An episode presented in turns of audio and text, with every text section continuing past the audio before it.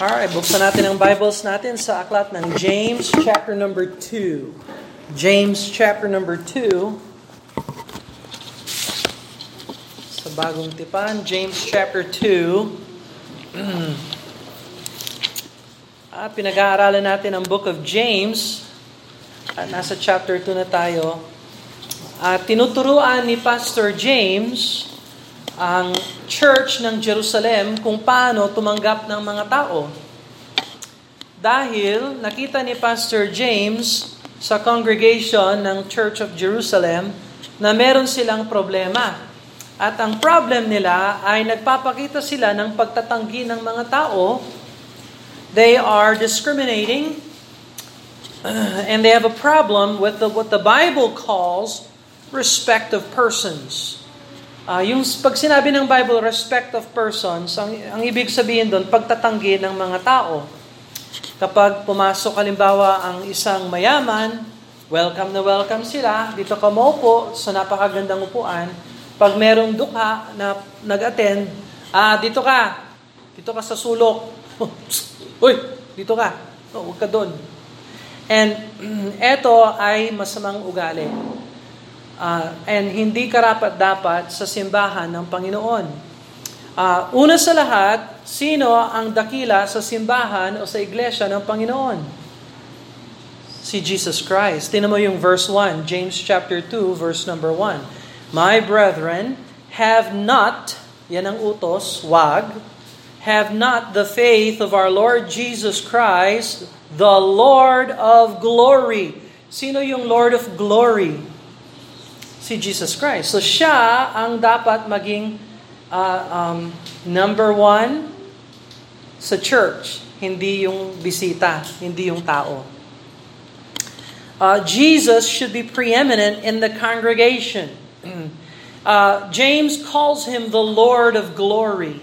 And so, preeminent in the church is the person of the Lord and Savior Jesus Christ, not the visitor, Not the preacher, not the pastor, not the church member. Uh, si Jesus Christ ang dapat maging namumuno. Siya ang Lord of glory. Uh, tapos sabi dito, have not the faith of our Lord Jesus Christ with respect of persons. So wag niyong um, dalhin, wag niyong um, uh, have, uh, wag niyong, ano yung have? I-possess. Ano yung possess? Uh, ariin, angkinin. Wag niyong angkinin ang pananampalataya ng Panginoon na may pagtatanggi sa mga tao. No? Uh, ibig sabihin, pagdating sa church, dapat welcome ang mga tao. Regardless kung sino sila. Regardless kung may kakayahan o wala. Regardless kung may education o wala. At yan ay malaking hamon sa church ng Jerusalem dahil sila ay mga Hudyo. At dahil sa kanilang pagiging mga Hudyo, akala nila sila ay mas higit pa sa mga Gentiles. Sino yung mga Gentiles sa Bible? Yan yung mga hindi Hudyo. Oh, yung mga Samaritano, sino yon? Yan yung mga kalahating Hudyo at kalahating Gentile. The Samaritan. At dahil sa racial division, racial dis- discrimination of the Church of Jerusalem, oo, alam namin may bagyo.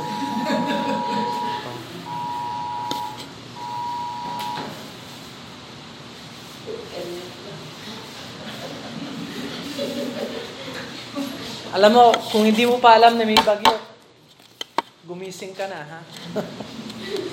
Pag yung cellphone nagsasabi may bagyo, parang wala nang isip yung may gumagamit ng cellphone na, may bagyo ba? anyway, so, uh, and, and I, as I was saying, the church at Jerusalem had a problem. And their problem was they thought that because they were Jewish, that they were better better than the Gentiles. I mean, after all, the Messiah came through the Jews. And yan talaga ang kalokohan ng hindi saved. No? Pinagmamalaki. Tingnan mo ang uh, pamilya namin, napakagaling namin.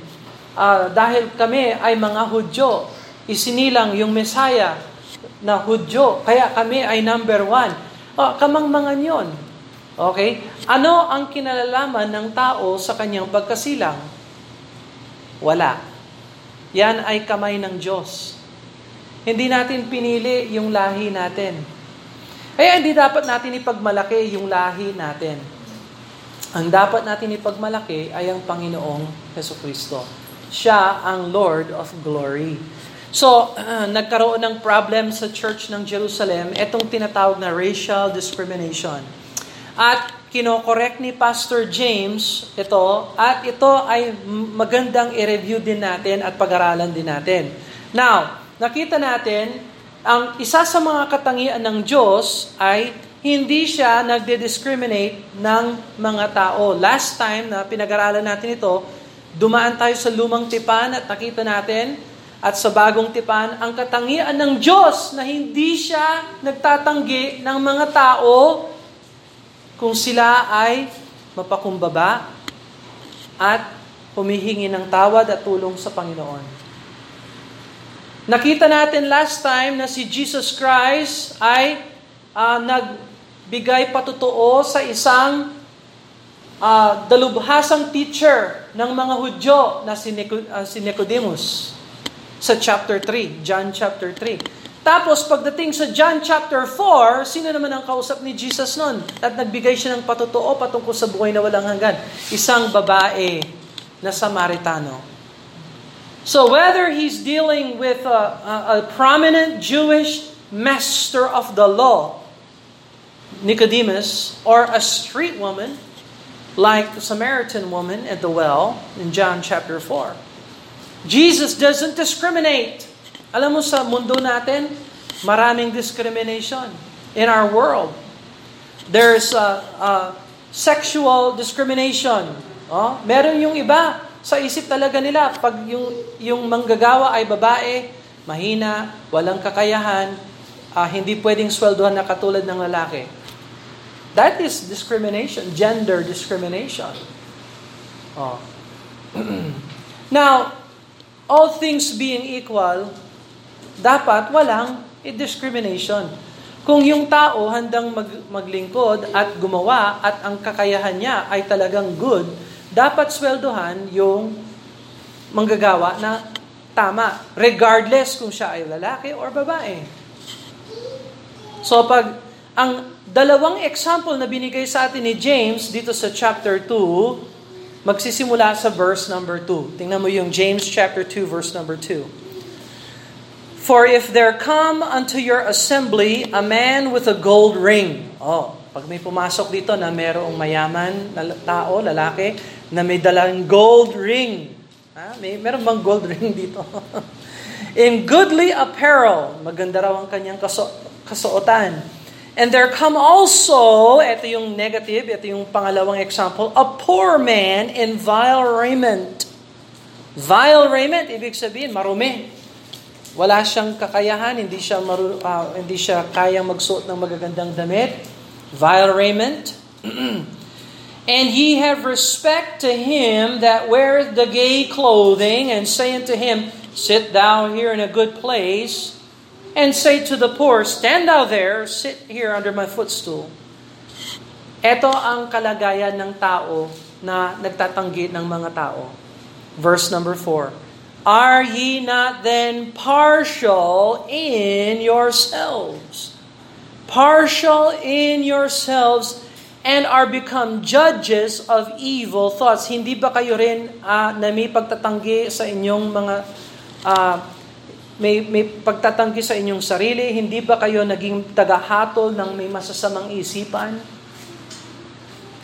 So, ang pagtatanggi ng tao sa mata ng Diyos ay ebidensya ng masamang isipan. Masamang isipan.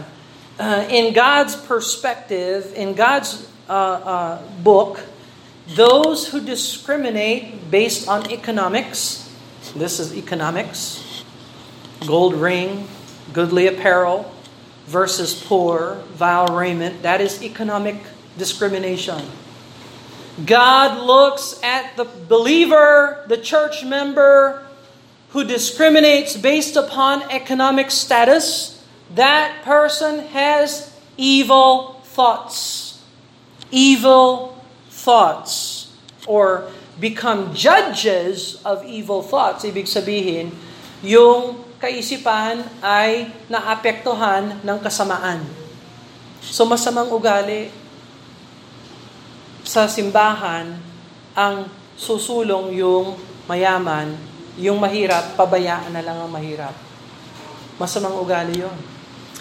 Now, sa church natin, sa awa ng Diyos, wala naman tayong ganyang espiritu na halimbawa may pumasok dito na mayaman, masaya tayo para sa kanila, pwede siyang upo kahit saan.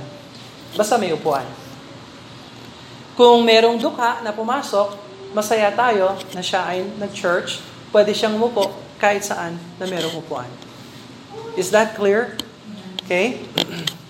So, uh, isa sa mga dahilan na kung bakit alam natin na ang sulat ni James ay pinakauna sa bagong tipan ay dahil dito sa sinasabi assembly sa verse number 2. Sa verse number 2, For if there come unto your assembly. Yung word assembly dyan, ang sa, sa salin ng Greek, ng Greek ay sinagoga ang tawag doon. Synagogue. Ang normal na salita ng assembly, ecclesia, iglesia. Doon natin nakuha yung iglesia. Pero hindi niya ginamit yung word iglesia dito. Ang ginamit niya dito ay sinagoga. Synagogue. Bakit? Kasi noong kapanahunan ng bagong tipan, wala silang building na katulad natin. Humihiram lang sila ng building. Eh, yung mga Hudyo, pag nagsimba sila, anong araw ang kanilang pagsisimba? Sabbath. Saturday. Eh yung mga Kristiyano, anong araw yung pagsasamba nila? Sunday. Sunday. Bakit Sunday? First day of the week. Bakit siya first day of the week? Ha? Resurrection. Kasi yung sinasamba natin ay nabuhay na maguli, linggo. So yung mga Kristiyano, humihiram sila ng sinagoga ng mga Hudyo nung kapanahunan na wala pa silang lupa, wala pa silang building, uh, illegal pa ang pagiging Kristiyano. Pero isipin ninyo, illegal maging Kristiyano, illegal ang, ang pagpupulong, nagawa pa rin nilang pumulong. Kaya nga lamang, yes, pumupulong sila, pero pagdating sa mayaman, welcome na welcome yung mayaman. Pagdating sa mahirap o dukha, ay nako, dito ka na lang umupo, doon ka sa gilid. Doon ka sa gilid, huwag ka dito. Uy. Ah? so, ganyan talaga ang buhay kristyano.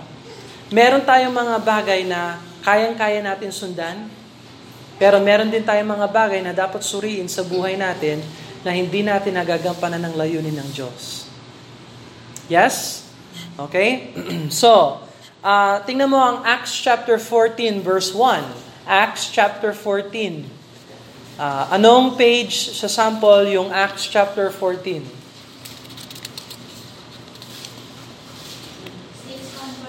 614. 614. So sample Bible, Acts chapter 14. Tingnan mo ang verse number 1. Acts chapter 14, verse number 1. And it came to pass in Iconium that they went both together into the synagogue of the Jews. And so spake a great multitude, both of Jews and also of Greeks, believed.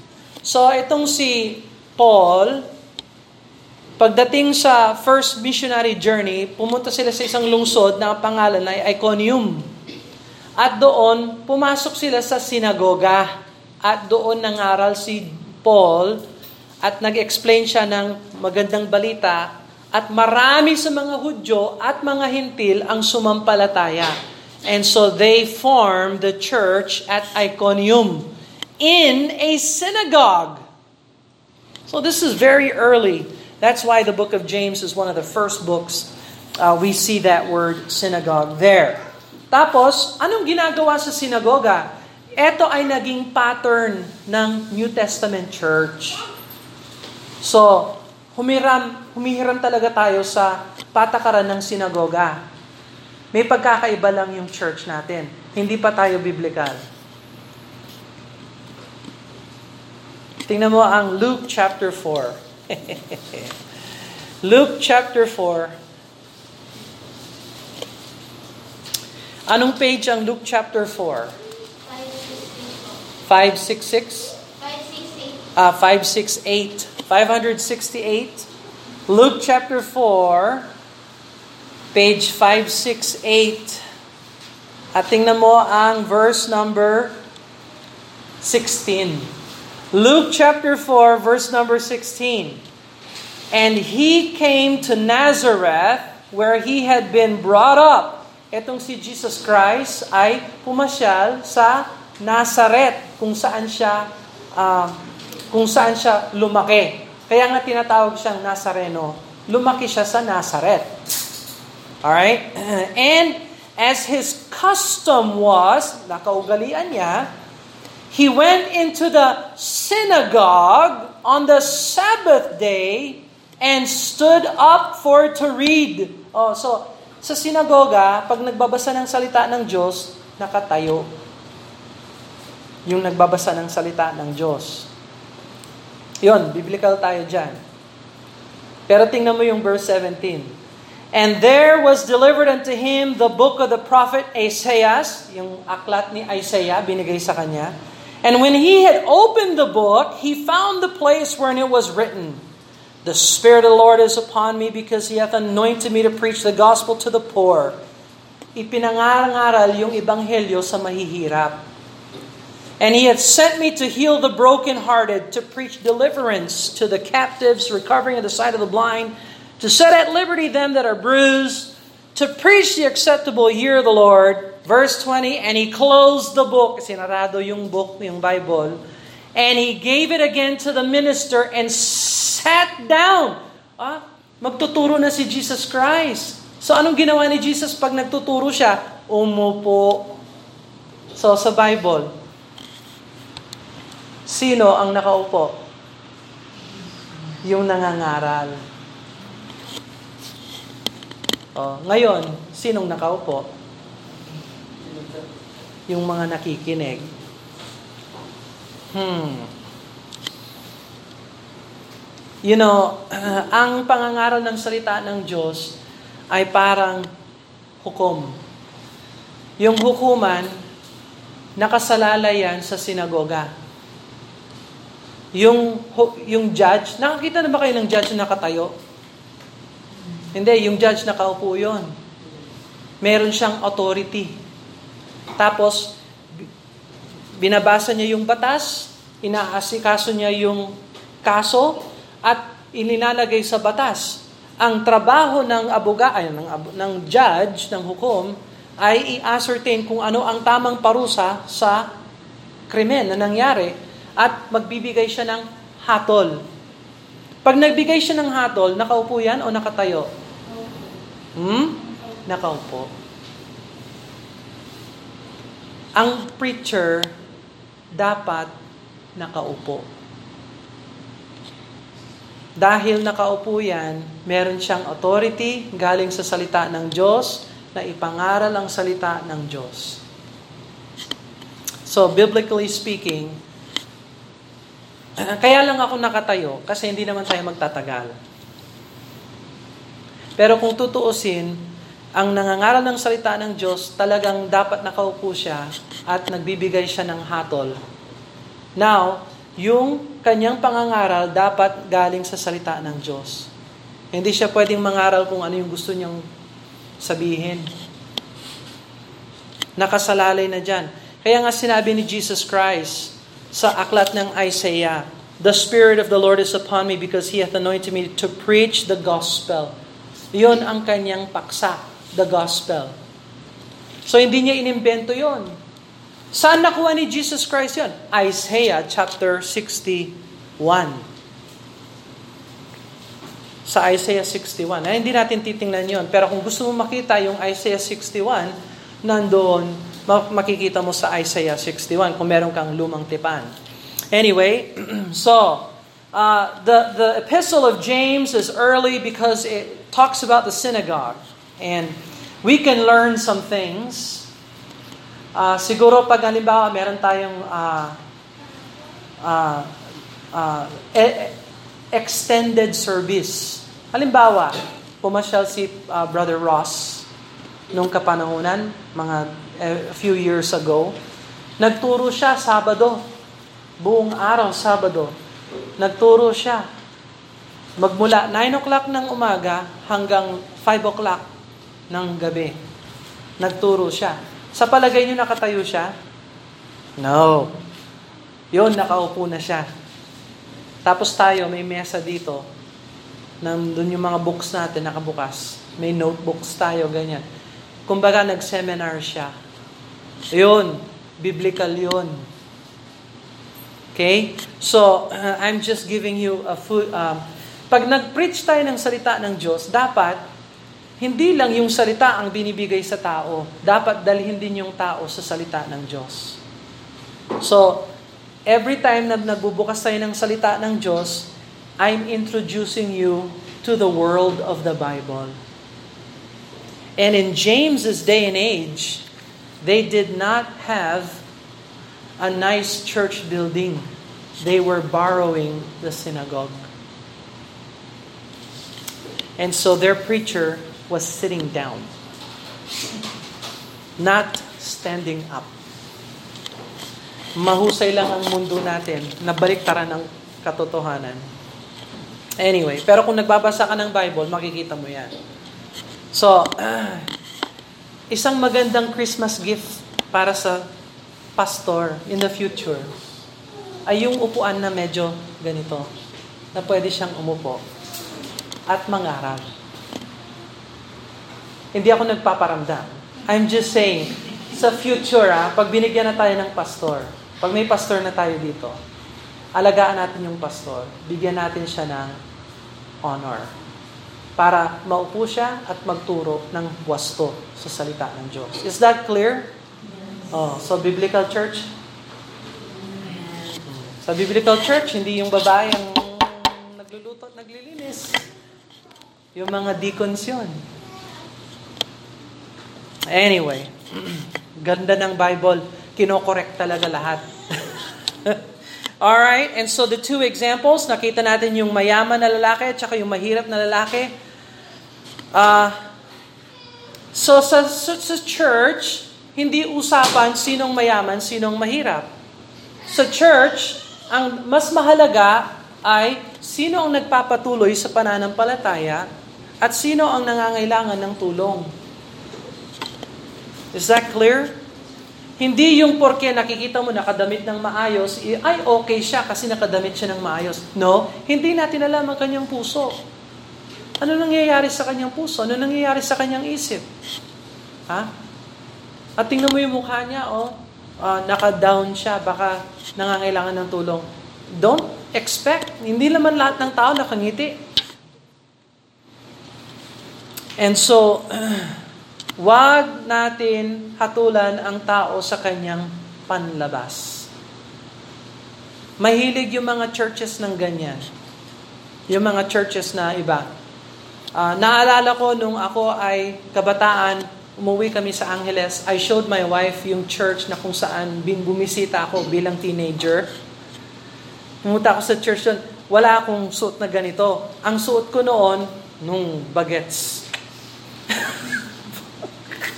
T-shirt at saka maong at saka uh, tennis shoes.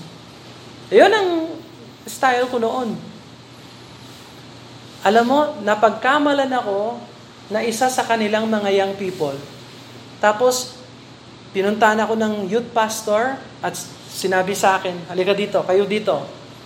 Pinagalitan kami.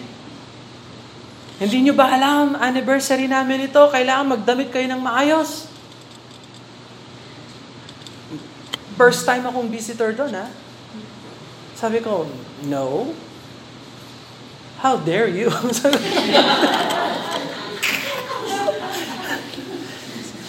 Bakit?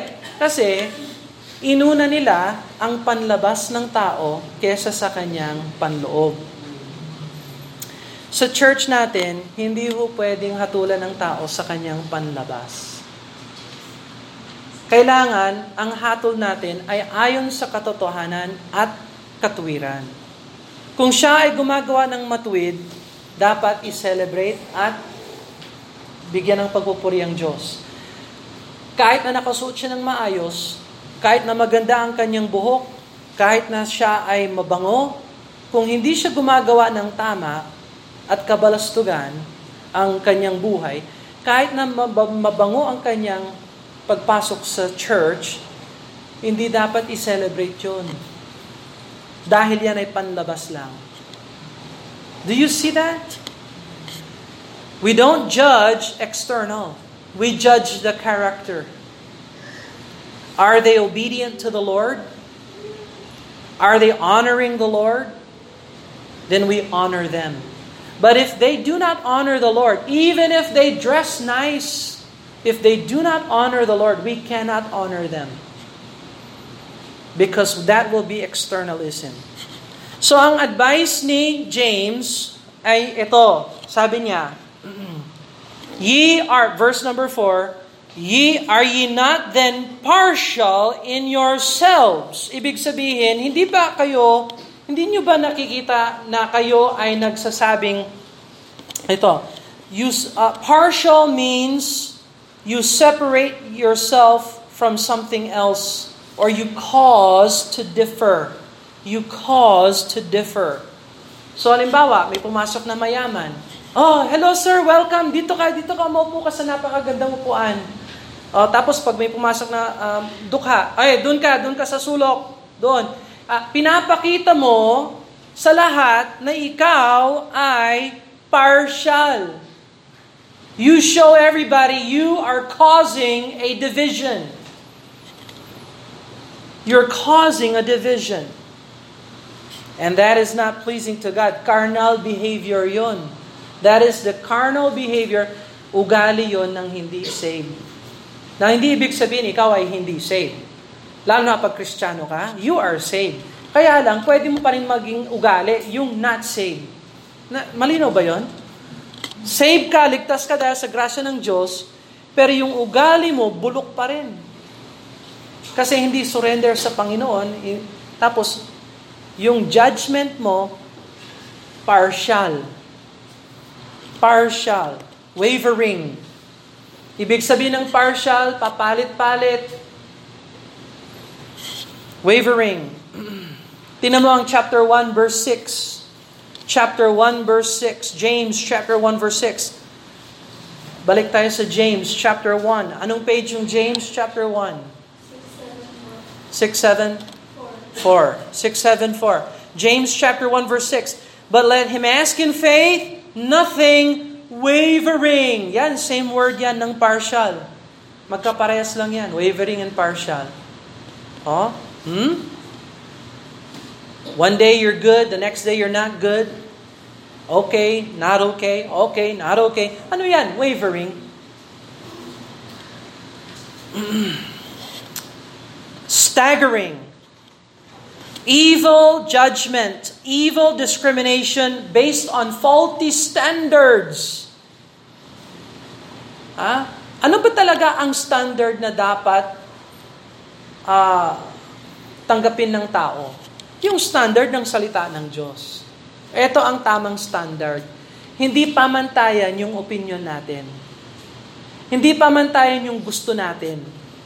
Hindi pamantayan yung pananaw natin. Kulang at partial, wavering, staggering yung sarili nating opinion. Now, sabi niya, Partial tayo at you become judges of evil thoughts. Yon, yung motibo natin, yung pag-iisip natin, yung opinion natin ay naaapektuhan ng kamalian. So, halimbawa, ikaw nagtatanggi ka ng tao based upon economic status ng tao, alam mo na ikaw ay may masamang isip. At hindi hindi ka buo. You're not, you are partial. You are wavering. So, etong ibig sabihin nito, ang konsensya ng tao ay pwede palang turuan ng Bible. Ang konsensya ng tao, pwede palang i-train, turuan. Now, give you example.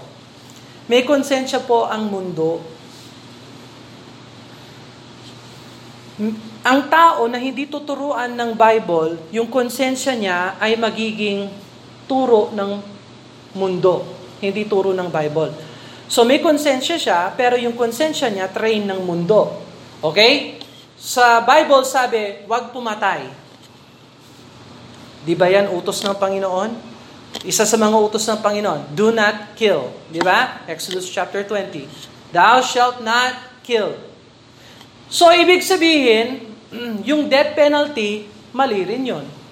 Kasi sabi, do not kill. Oh, yun ang konsensya ng tao na hindi trinain ng Bible. Hindi ba sinabi, thou shalt not kill? Oh, so yung death penalty, killing yon, di ba? Kaya, wag na tayong mag-death penalty. Oh. Now, tinuturo ba ng Bible na okay ang death penalty? Yes or no? Yes. Yes. Genesis chapter 9, verse number 6. Tingnan mo ang Genesis 9:6. Genesis 9.6. And again, pag ang tao ay hindi nag-church, hindi nagbabasa ng Bible, or hindi natuturuan yung kanyang conscience, naturally, ang isip niya, yes, masama ang killing, therefore masama rin yung death penalty. Kasi killing yon. At malamang that is logical. Ang problem ng logic, hindi biblical. Logical siya, pero hindi biblical. Ano ang biblical standard? Ah, Genesis 9.6. Tingnan mo ang Genesis 9.6. Whoso sheddeth man's blood, by man shall his blood be shed. For, in the image of God made he man. So kung pumatay ka ng tao, anong sabi ng Bible? Sisingilin yung dugo ng tao sa kamay mo. Kung ikaw ay mamamatay tao, papatayin ka ng tao. Now, is that biblical? Yes. Ngayon, yung konsensya na logical, dapat i-train at ilagay sa Bible. Malinaw ba yon? Okay? That's good. Isa pa. Lahat tayo ay anak ng Diyos. Lahat, logical yan. Kasi lahat naman tayo nilikha ng Diyos. Wala namang singa, sumingaw galing sa unggoy na, I don't know, na evolve. Lahat tayo ay nilikha ng Diyos sa wangis ng Diyos, hindi ba? So, ibig sabihin, lahat tayo ay anak ng Diyos. Is that true? Is that yes or no? Biblically, no. Tingnan mo ang James, ah, John chapter 8. John chapter 8, verse number 48.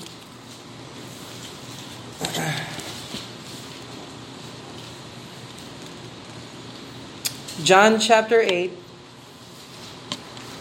Ay, ano ba yan? John chapter 8. Yes.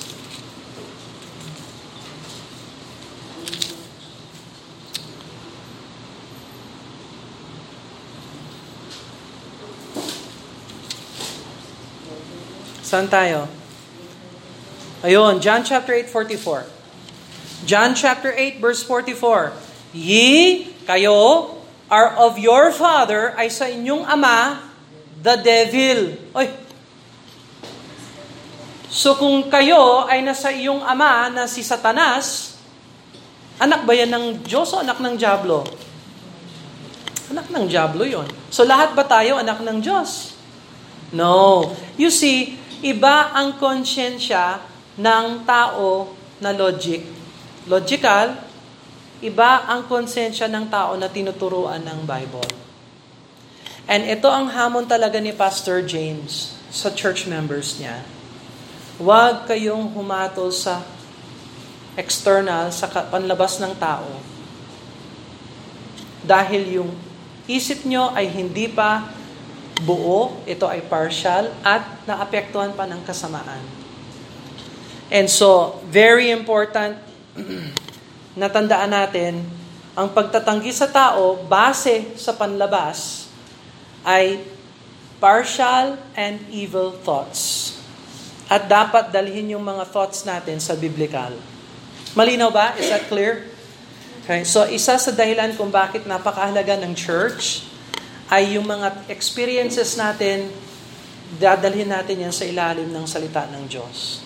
Yung mga opinion natin, iko-correct yan ng salita ng Diyos. Tapos, yung sagot natin dapat sang-ayon sa salita ng Diyos. Is that clear? All right. All right. Ibig ba sabihin wala nang pagtatanggi ng tao? Ibig sabihin tanggalin na natin yung discrimination and judgment? Hindi. Kailangan mag-judge tayo ng righteous judgment, hindi external judgment. Okay, one last verse, John chapter 7. Anong uh, John chapter 7? John chapter 7, verse 24. John chapter 7, verse 24. Judge not according to the appearance. Yan yung external. Yan yung panlabas. Appearance. But judge righteous judgment yung humatol ka ng wasto, ng tama. So, evil motives, thoughts are destructive and never constructive. Christians should never engage in evil affecting affected judgments and respect of persons. We judge according to the Word of God. At nawa matrain yung isip natin sa salita ng Diyos. And yon ang challenge natin today. So pagpapatuloy natin next week, isa pang dahilan kung bakit masama ang paghatol ng panlabas ng tao. Hindi lang dahil siya ay partial, hindi lang dahil siya ay evil, evil, evil affected judgment, meron pang mga dalawa pang dahilan dito sa liham ni James. Let's pray and ask God to bless them. Father in heaven, we thank you, Lord, for the Word of God na nagbibigay linaw sa, sa, uh, sa aming isip, Lord, at uh, nagpo, um, humuhugis sa aming konsensya para maging biblikal ang aming pag-iisip instead of logical at makamundo uh, uh, uh, at base sa aming opinion at base sa aming nakaranasan. Lord, nawa isumita na isubmit namin ang aming isip sa salita ng Diyos at kami sumang-ayon sa inyo. Lord, i-bless you po ang bawat isa na nandito at uh, uh, tanggapin ang challenge ng salita ng Diyos na huwag hatulan ng tao sa kanyang panlabas, kundi hatulan sa wasto ayon sa salita ng Diyos at kaya aya sa inyong harapan. Lord, i-bless niyo po kami. Ito pong aming dalangin sa ngalan ng Panginoong Kristo. Amen. Habang nakuyo ko ang ulo ng kapikit ng mata, meron ba magsasabi, Brother Bill, hindi ako sure na ako ay saved. Hindi ako sure kung ako ay ligtas, may tahanan sa langit, uh, uh, at kung bawian ako ng Diyos ng aking buhay, hindi ako sure na ako ay born again saved. Please pray for me. Uh, huwag kang mahiya, kami ay um, para sa iyo.